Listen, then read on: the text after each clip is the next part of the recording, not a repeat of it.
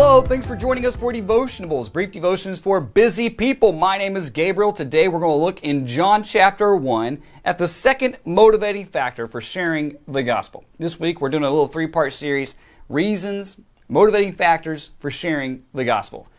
On Monday we looked at, well, we should share the gospel because we are obeying the command of God. Jesus, as he was departing, he was ascending into heaven gave this message to his disciples to go, therefore, and make what? Disciples, baptizing them in the name of the Father, the Son, and the Holy Spirit, and teaching them to observe everything I have commanded them, commanded you. So we go and make disciples. Jesus said in John that as the Father has sent me, so now I send you. Paul telling us that we are ambassadors in 2 Corinthians chapter 5. And so you and I, if you are in faith, or if you are in Jesus by faith, you are a missionary, you are an evangelist, and you have been equipped by the Holy Spirit to bear witness to Jesus Christ. Today's motivating factor is that of love, loving your neighbor. We share the gospel with folks because we love them. Now, this could mean one, that you have a pre existing relationship with them. It's a, a, family member, a good friend, a coworker, a neighbor that you really get along well with. Or it could be you love this person simply because you know that they are a man or woman, a boy or girl created in the image of God with the capacity to know God. That this person God loves, and so you love them. And so that could you know really anybody that we come in contact with, we should love them as you know the first commandment to love God, second commandment to love neighbor. In today's story, it's the story of Andrew introducing his brother Peter to Jesus. is found early in John's Gospel. We're going to pick up the story in verse 35. The next day, again, John, and this is John the Baptist, was standing with two of his disciples. And he looked at Jesus as he walked by and said, Behold the Lamb of God. Now, notice, John had some followers of his own. And he could have been kind of jealous of Jesus, and we see very clearly in John's gospel that he was not. He was pointing people to Jesus, even his own followers. He loved these men enough to say, Hey, I'm glad you were with me, but this is the one. This is the Lamb of God. This Jesus of Nazareth. He's the one whom you should follow. So John, in love, points them to Jesus. These two disciples heard him say this, and they followed Jesus.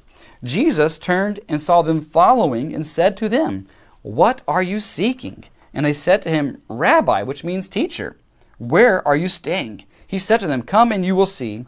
So they came and saw where he was staying, and they stayed with him that day, for it was about the tenth hour. One of the two who heard John speak and followed Jesus was Andrew. This is the first we are learning about Andrew. And then right away, John mentions that he's Simon Peter's brother. Now, Peter is the more prominent one. We would think that maybe that Jesus found Peter and then Peter went and got the others. But it's actually he works through Andrew to get to Peter. And so Andrew meets Jesus, who's Messiah. And so in verse 41, he says, He first found his own brother Simon and said to him, We have found the Messiah, which means Christ. He brought him to Jesus. Jesus looked at him and said, You are Simon the son of John. You shall be called Cephas, which means Peter. Praise the Lord for Andrew, for John the Baptist, who loved other people enough to point them to Jesus. Andrew loves his brothers. My brother has to know about Jesus. And you look at it, and there's really, there's nothing really profound about it. He didn't have a, a magical formula. He simply said, I've found this Jesus. I need to tell my brother, right? Come, let me tell you what Jesus has done for me. I don't know, I was once blind, but now I see. Kind of the testimony of the man in John chapter 9. So we take people we love and we bring them to Jesus. Whether they're really closely associated to us, such as family members, or just people you come across to them the Lord has providentially brought along your path, you love them enough to share the gospel with them because they are men and women created in God's image with the ability, the capacity that is, to know God should the, the Lord do a work in the heart. And we pray for that. We share the gospel and we pray, Holy Spirit, alive and quicken this person's heart that they might see Jesus as the Messiah, as the one who can forgive their sins.